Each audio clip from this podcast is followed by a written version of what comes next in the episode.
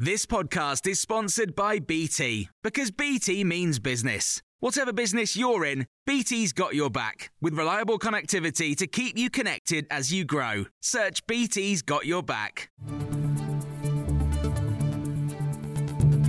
This is the Times news briefing for the morning of Monday, the 20th of November. The White House says a deal to free some of the hostages held in Gaza is closer than ever.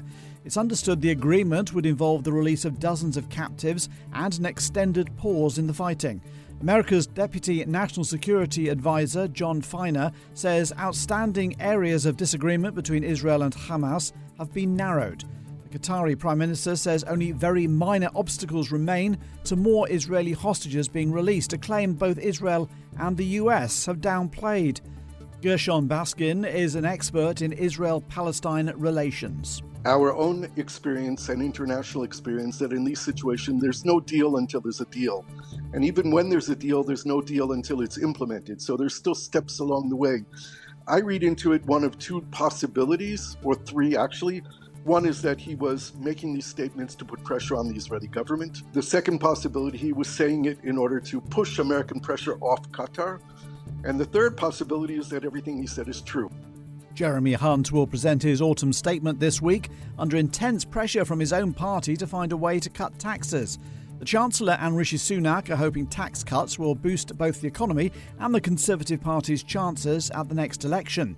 Times says Mr. Sunak will attempt to woo low and middle income voters with cuts to income tax and national insurance. Economist Justin Urquhart Stewart has told Times Radio he has a warning for the PM and the Chancellor. I think the Prime Minister's got to be very careful, and also the Chancellor, actually, is they don't control inflation. Inflation is an external element. And so what we've seen is inflation here caused not by a consumer boom or a housing boom, which is normally what Britain expects, but actually through supplies, through actually commodity prices, oil prices, and particularly issues affected by what's happening in Ukraine and other areas.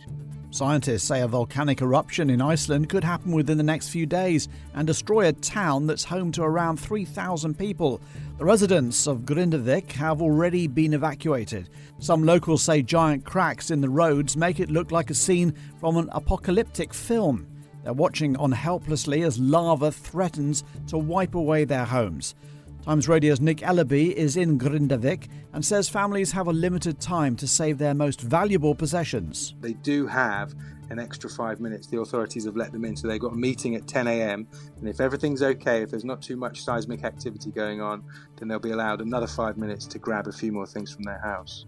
The government's former chief scientist, Sir Patrick Vallance, is due to give evidence to the COVID public inquiry today. And England's chief medical officer, Professor Sir Chris Whitty, will attend the hearing tomorrow. The former US First Lady, Rosalynn Carter, has died at the age of 96. The wife of ex President Jimmy Carter was in a hospice after being diagnosed with dementia in May. And tributes have been paid to Joss Ackland, who's died at the age of 95. The star, whose career spanned more than 70 years, was in more than 100 films and television series. And you can hear more on all these stories throughout the day on Times Radio.